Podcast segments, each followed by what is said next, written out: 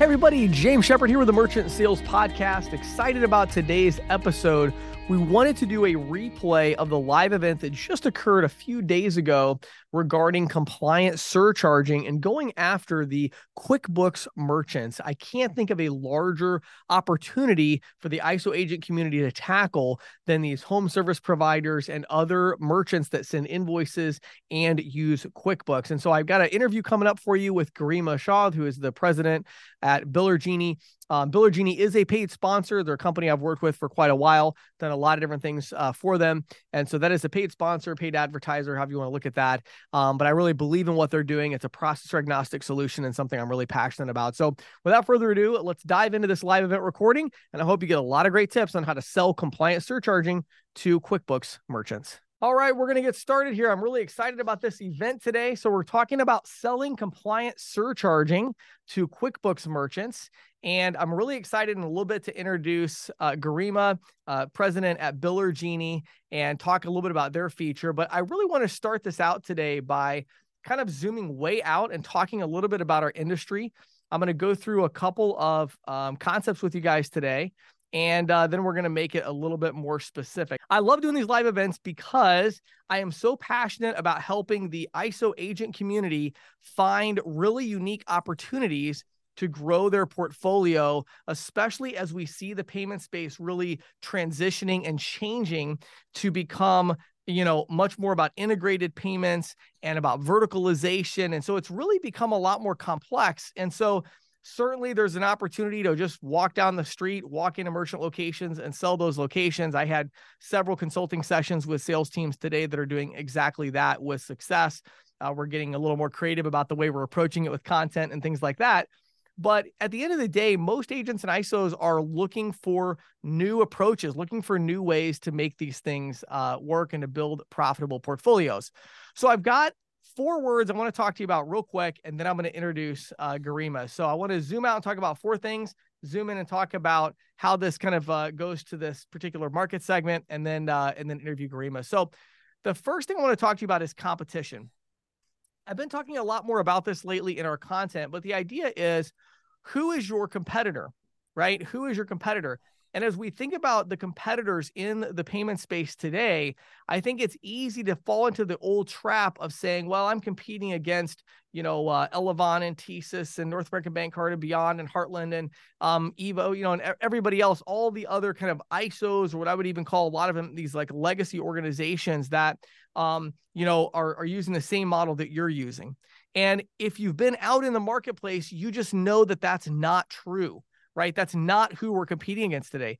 Who we're competing against today is all of the ISVs, all of the uh, you know, PayFacs out there. Think about Toast, Stripe. These are the types of companies we're competing with are these big technology companies that have now integrated payments into what they're doing. You know, you think about the ISV market today and how these ISVs, thousands of them are popping up. Many of them are backed by venture capital or uh, you know, other investors or other outside uh, money and they're they're going after one specific vertical and trying to dominate that vertical. And if you look at any vertical out there, doesn't matter how small that vertical is, what, whatever that business type might be, if you go online and search for software for that vertical, you're going to find usually a dozen or more prominent companies that are vying for that one little sliver of the market, that business type, and going after it with integrated payments. And so as we see this in our industry, competition has not only heated up, but competition has also significantly changed, right? Competition has changed. And that's a really, really big issue for us because we have to adjust our approach. So, number one word here is competition. Number two is service. So, we look at our competitors and we say, okay, what do we have that they don't have, right? What do you have that Square doesn't have? What do you have that Stripe doesn't have? What do you have that Toast doesn't have? And as a general rule, when we look at these technology companies, they're really not presenting a footprint in a local market to provide a high level of service. I had a really interesting um, Zoom today, a, a, demo that I did actually with um, uh, with somebody, and uh, is a local restaurant, and you know, using one of the big names out there, and I was really blown away by the extent to which that company had not educated this merchant on what the technology could do. Right. And when when I was able to demo a different point of sale solution, I'm actually making some content around this this idea, and so many of you will get to see this video. I, I recorded it, but as I as you know, we started to demo what this system could do. Um, he was really blown away by the efficiency and and how it works and all the things that it did. When in reality, most of the things that he really liked, probably his current point of sale system would do, I would imagine, but nobody ever took the time to understand his business and help him to apply the technology and the features to his particular situation. That's something that we as ISOs and agents, that's something we can offer that many times our competitors cannot, right? And so we have this idea of service. Um, next, we have the idea of differential pricing. Now, um, I don't know how much longer it will be until the squares and you know stripes and uh and intuits which we'll talk about in a minute and, and these others are going to you know really go all in on these ideas of, of different types of differential pricing where we have a you know a higher price for certain types of payments whether that's cash discounting dual pricing compliant surcharging um, but this is a huge competitive advantage again going back to the conversation i just had a few hours ago with a local restaurant owner you know he's going to save about $65000 a year by implementing compliant dual pricing in this case at his restaurant using some handheld uh, devices for servers. So not only are we showing him how to use these features to his benefit, but we're also implementing differential pricing to dramatically cut his cost of card acceptance. And so this is something that again, more from a marketing perspective and distribution, these big competitors just haven't really gone all in on that yet, right? So we see how to compete, we see service, we see differential pricing, and then finally, the next thing that we see is technology. Now, I'll be honest with you, it's actually pretty rare these days for the ISO agent community to be able to offer technology that where there's not a huge competitor that has significantly better technology, right? Or at least the same, if not better technology. Um, it's actually pretty rare these days, right? The you know, it's, it's no secret that companies like Toast, for instance, have a fantastic technology suite, right? Um, and so what we have to do is we have to go more narrow and we have to look for these opportunities where we can bring technology to the market number one that maybe serves a particular niche a little bit better right than other competitors would but even more importantly like i already discussed with service the idea of bringing technology and showing the practicality of how that technology is going to work to solve a very specific problem for a very specific um, you know type of merchant right? So, you know, technology is a big one. So let's bring these together. We have service, differential pricing, and technology. So, what are we talking about today? Okay. Well, first of all, let's define the market segment. Okay. And and obviously, uh, is going to speak to this in a few minutes, but there is this huge market segment out there of card not present merchants who are doing invoicing. Okay. I mean, so many of them are using QuickBooks that it's almost not even worth discussing the people who aren't, honestly. Like, there's hardly anybody that doesn't use QuickBooks in this market segment. But these are businesses like, think about home service providers right? Your your HVAC, your electrician, your landscaper, plumber, right? Those types of things. But there's so many other businesses out there that provide all these different services. You've interacted with them before. You know, the company that put up the fence in your yard, the company that you bought the the playhouse from for your kids and they came out and installed that or, you know, whatever it is. And then there's so many others. Think about, you know, legal professionals and just, you know, SaaS companies, gyms, you know, there's so many of these companies out there where they're sending some type of invoice out to their customers to get payment. So it's a card not present environment. They're using QuickBooks. And so I cannot express to you how huge that market is. It is massive, huge, huge opportunity. And it's one where the ISO agent community has a very, very tiny sliver. They really have not done much, uh, you know, with that one. Okay. So what about these three? What about the, the competitors? Let's start with that, right? So the competitor here is Intuit. All right. Now, I want to explain something here to make sure you all understand this. So, when we talk about QuickBooks, right? QuickBooks is owned by Intuit. All right. And Intuit has QuickBooks, which is a accounting software, right? I don't want to compete with QuickBooks. Okay. I think that would be a very expensive endeavor and probably very futile. It wouldn't work very well because QuickBooks is awesome and everybody uses it, right? Um, but then there's also Intuit also owns this Intuit payment processing, which is integrated into QuickBooks. And when I go into our QuickBooks account on a regular basis, guess what I see? I see a little button that says activate your merchant account, right? Um, they want me to start processing payments with them. Okay. And so as we think about Intuit, right? A couple of things to keep in mind here with them. Number one, they have an overwhelming market share for this particular market. And honestly, without good reason. I mean, the only real reason is their integration with QuickBooks, which I'm going to talk to Garima about here in a minute. Um, where even that really isn't a superior integration. It's actually has a lot of issues with it, but they are integrated with QuickBooks, and that's their really their kind of only claim to fame that they have. Um, and so, you know, we have Intuit. Now, the other thing we have is we have this idea of service, right? So, in with this, how can we service people? Well, let me ask you a question. How many of you think that Intuit is getting giving fantastic customer service? right?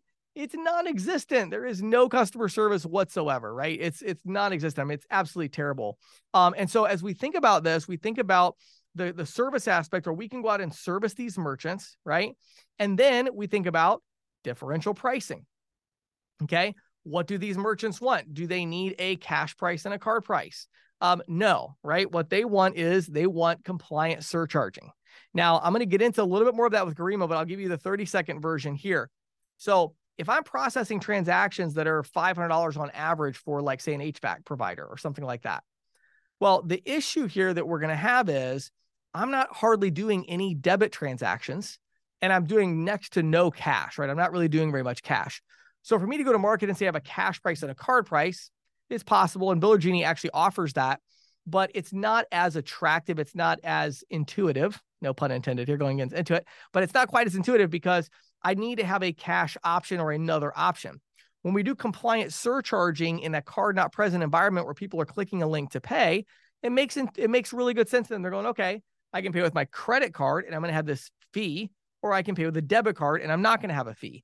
And so while when we think about physical locations, smaller average ticket, you know, the restaurant, the retail store, the auto repair place, dual pricing makes a lot of sense in that environment because we, you know, have a lot of cash transactions, um, but also because um, in those environments, there's a lot of debit. So if we give them compliant surcharging, many times it doesn't save them very much money because they're running a lot of debit, right? But in a card not present environment, we're not running as much debit higher average ticket size, a lot more credit cards being used, and we don't really have a viable cash option per se. I mean, of course, you can pay with a check or something, but it just doesn't make as much sense um, to the merchant. So, what we've seen historically is compliant surcharging has taken off. And so, I can tell you from multiple consulting relationships over the years, compliant surcharging is the way to go right now with these merchants. They are just much more receptive to compliant surcharging. There are companies that have built huge books of business going after this exact vertical, uh, these verticals with compliant surcharging very successfully. And so I've seen it work. I know it's something that they're very receptive to. So what are we left with? Well, we're left with technology, right? What are we going to do? How are we going to offer them technology? Well, of course, Biller Genie, the sponsor of this particular webinar, they have created processor agnostic, uh, you know, uh, technology that is going to work for these merchants. And so it allows you to put your mid and then have Biller Genie integrate your mid into uh, you know the, the Biller Genie model and the QuickBooks model. So it's your payment processing account. You know, there's they support just about every gateway out there, but then it integrates together and it offers compliant surcharging. So with that being said, I would love to introduce our special guest tonight, and that is my good friend Garima. There you go. Awesome. Garima, how are you doing today? Doing well. How about you? I am doing fantastic. So uh, excited about this event. Excited to talk to you about compliant surcharging, as I know you and I have talked about it quite a bit. Um, talk about what got you started on this and wanting to to bring compliant surcharging to the forefront for this uh, segment. Absolutely. So, you know, obviously, as you know, James, I've been in payments for literally my entire life. And we talked a lot about what the ISOs need and what payment partners are asking for. And compliance surcharging is such a hot topic item across the board for our partners, for our banks that we work with, and ensuring that we had a solution that took all of the onus off of them and was compliant across the board so that they didn't have right. to worry about fines or worry about anything that Visa or MasterCard might do was really important. So that's really why we made this feature. I love it. So, you know, I was kind of trying to present how big the opportunity is, right? But you obviously have been involved in it so much longer than I have. What is the addressable market here? Give our, our audience some concept of just how big this opportunity is in terms of what kind of portfolio they could build. Yeah, it's huge. Um, so for me, again, like I said, been in payments my whole life, and I always sold retail and restaurant. I thought that that was kind of where it was at. Right. Um, and as I've started moving into this side of the business more on the software side, it is such a market that we forget all the time. The CNP market, B2B market, we just forget about it. And if we think about the US has about 32 million SMBs right now, over 55% of them send out invoices. And of that, over 83% use QuickBooks. I mean, it's over like 14, 13, 14 million um, wow. small businesses that are an addressable market that all send out invoices and all use QuickBooks are consistently having this problem of a better way to pay, a better way to collect, a better way to surcharge, and all those other things that come along with it. Yeah, you know, one of the things I thought about that's so interesting to me, Garima, is when you think about you know the the retail and restaurant you know marketplace and we look at all the external kind of factors that we have to deal with as as payments professionals whether it be competition from DoorDash um you know what I mean? Uh, competition from all these ISVs even the idea of like these companies have competition from Amazon and from other huge competitors. Right. AI is going to play a big role in this right? And so we have all these kind of external components. Then I think about the guy that comes out and fixes my fence you know? It's going to be a long time before he's worried about AI stealing his job or, you know what I'm saying? Yeah, we haven't quite yet been in the world of robots yet. right? You know what I mean? So it kind of feels to me too like this this particular segment of the market is a bit more future proof, would you say, to kind of compare to the the other markets that people are going after these days?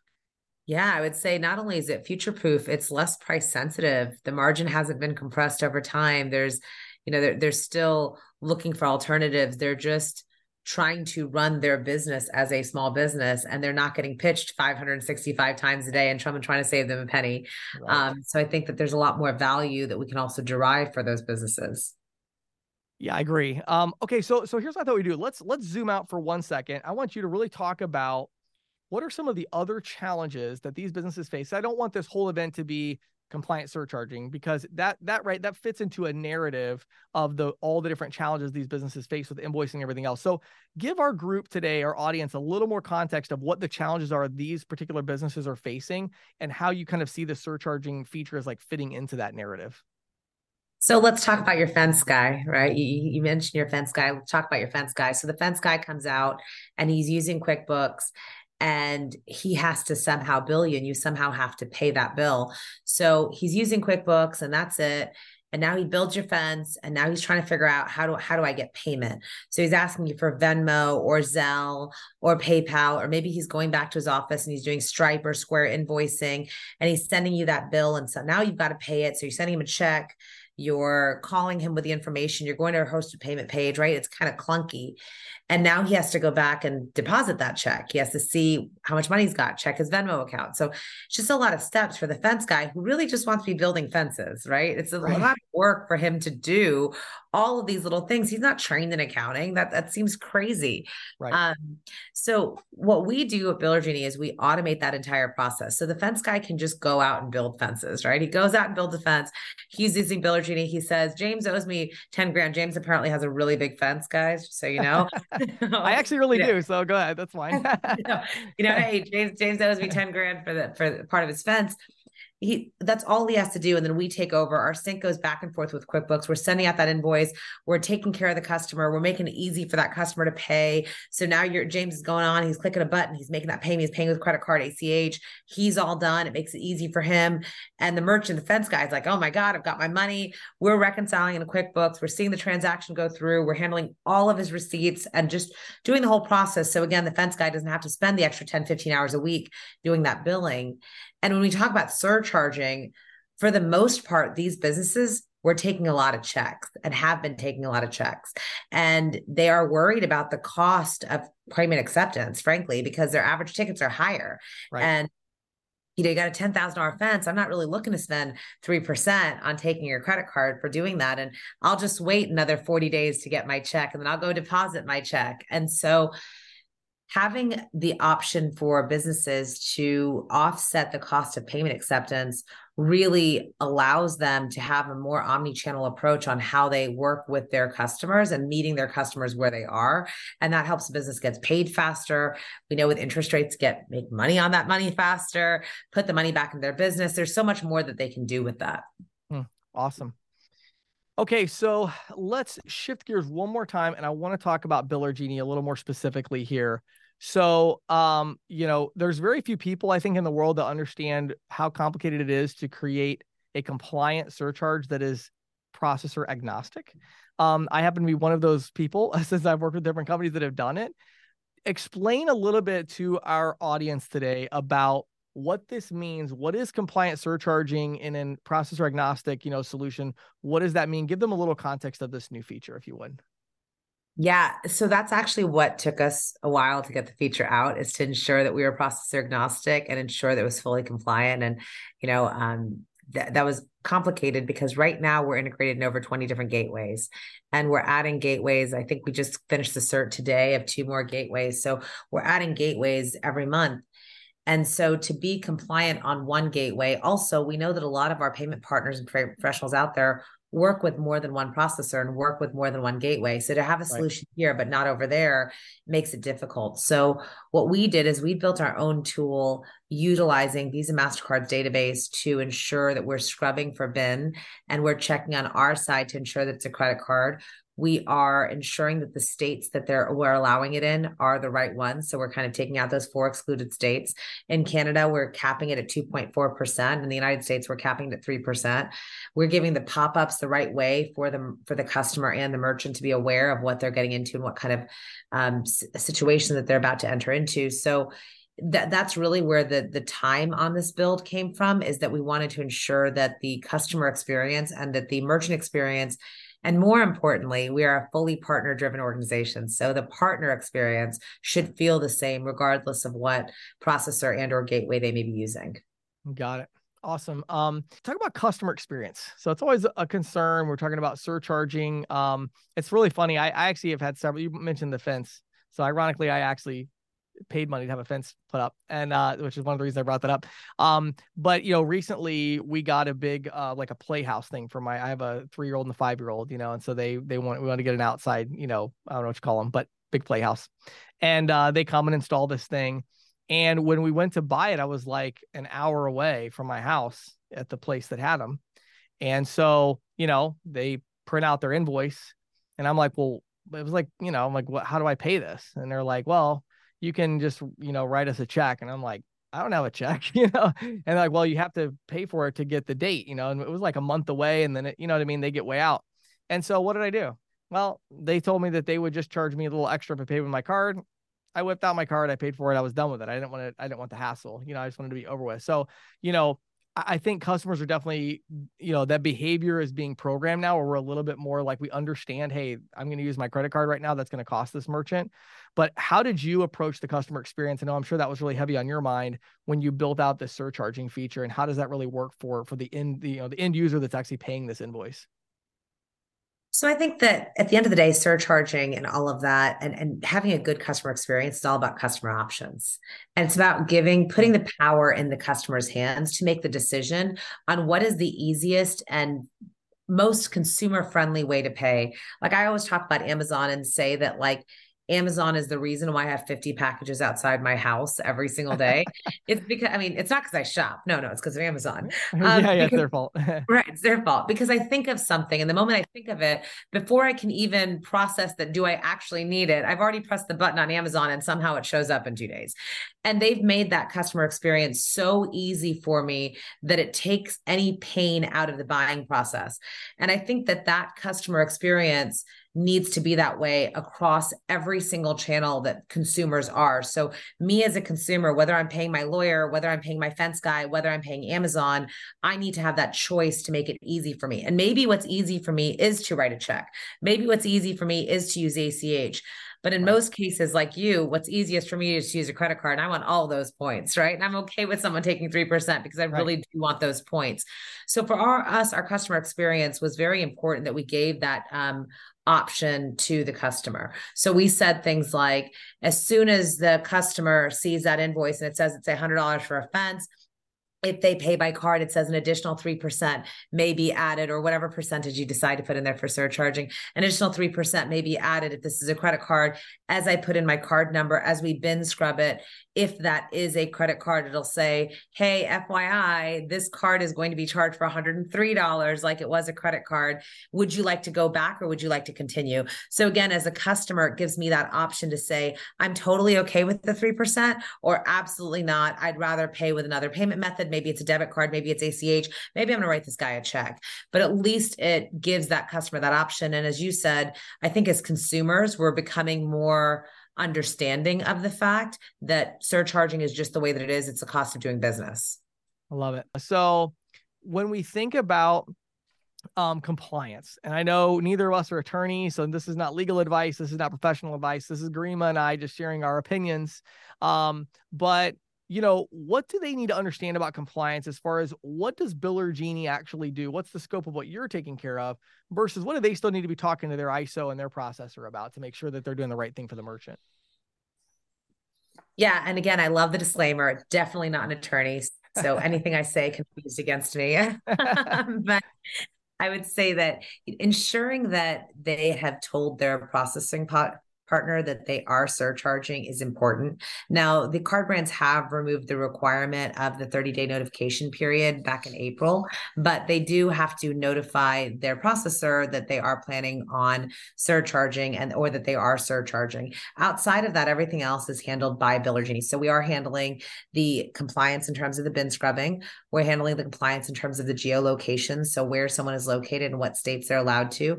We're putting a cap on the amount of surcharge being allowed so you can't surcharge more than 3%. And we are capping that within the system. Um, and, you know, there's, there's kind of a couple other things in there that are all around compliance surcharging around the pop-ups and how they show up and that the customer is aware. But we are taking care of all of that on our end to ensure that our partners are always in that realm of compliance and not having to worry about card brands coming after them um, for doing something that may not be considered the most kosher. Got it. Love it. Awesome. You know, one of the issues that I was thinking about when I was thinking about this event, Garima, is that I think our audience may not be as familiar with some of the challenges in building a card not present portfolio versus card present. And what I mean by that is with card present, you're never really concerned about volume. And what I mean by that is, you know, if I sell a merchant doing $50,000 a month in volume, there's really nothing I'm going to do to get them to be doing 200,000 a month. Like, you know, it's they do 50,000 a month. That's what they do. Now they may open another location or they may grow, but that's not nothing, nothing I can do about that. Right. Whereas in a card not present world, talk a little bit about this this issue where merchants a lot of times even maybe discourage card acceptance, and and do you see surcharging playing a role in maybe even increasing volumes uh, in this particular segment of the market? That I love that question. That's a great question. I was actually just talking to one of our large partners about this last week that we have seen categorically approximately a 3x same store year over year growth with our merchants um, because they're in the card not present space. And so for many of them, they either weren't taking cards before and they weren't taking electronic transactions or they were and it wasn't easy. So if you think about the way that you pay in a card not present situation, kind of what I talked about before, whether that's Venmo, Zelle, you know, or one of these other peer-to-peer payment methods, or you're writing a check, or you're going to a hosted payment page and it's kind of not secure and you're entering your card details, or you're calling someone, they're keying it into their virtual terminal those are all very difficult on the consumer. So, as a consumer, I'm not making the easiest choice for payments. I'm just saying, well, how do you take a payment? Let me make it. So we see a lot of these merchants and we ask them things like, you know, how much revenue do you do? We don't usually say how much do you do in merchant services. We say how much revenue do you do? Right. And then say two, three, four, five hundred thousand a month. And then we'll talk to their payment provider and they're like, oh no, they do 20. And we've had customer after customer, merchant after merchant that has gone from like, in fact, the customer I'm talking about is a pool company I was talking to one of our very large partners. I happened to pull it up, and they had done about $60,000 in monthly revenue, monthly processing kind of right. every single month. They turned on Biller Genie in September, and in the month of September, they did $280,000 in processing. The merchant's business wow. didn't change. It's not like they all of a sudden started servicing more pools. It's just that all of those people who were paying them via check and other payment methods all of a sudden we're like, wow, this is so much easier. I've got this on my phone. Let me just click a button and make a payment. Let me just enter my card details. This is so much easier. I don't care about, you know, what I pay. And then also from a merchant perspective, if they can offset that card acceptance, then they're not as wary about allowing their customers to pay in that method. So for the merchant, what we talk to merchants about is they get paid on average about 47, 50 days faster than they would get paid otherwise. So they get paid faster, money in the bank faster. And it just makes it a better experience for their customer. They have things like auto pay and everything else on. So it makes it easier. And now they're offsetting any potential cost that they could have for payment acceptance. Mm-hmm. And it just streamlines their process without costing them a bunch of time and money. I love it. Very good. Yeah, I, I, just I think that's one of those really important things because it's I think I guess I think surcharging is an interesting add-on for you guys because it kind of fits into that whole narrative, right? It's like you're already doing all these things that make card volume increase. Well, now with compliant surcharging for those for those merchants that have been even discouraging it and saying, well, we don't want to take cards because we don't want to pay that 3% for those credit cards. Now with compliant surcharging, these agents and ISOs can work with those merchants and say, well, hold on a second let's do compliant surcharging. If people really want to pay with a card, why would you stop them? It's not going to cost you anything anyway, you know, unless they're doing debit and then the cost is going to be minimal. So, you know, why would you stop that? So, Garima, thank you so much for your time today. Real quick, let's give out this info again one more time. So it's partners.billergenie.com. You can go there and start your journey there by just doing a self sign up. You don't have to be a Biller Genie partner or anything like that, but you can go in there and start your journey there. And then also, I believe you said it was partners at billergenie.com. Is that right? Is the yeah. email address? Yeah. Awesome. Any anywhere else you want to send them to learn more about you or about the company?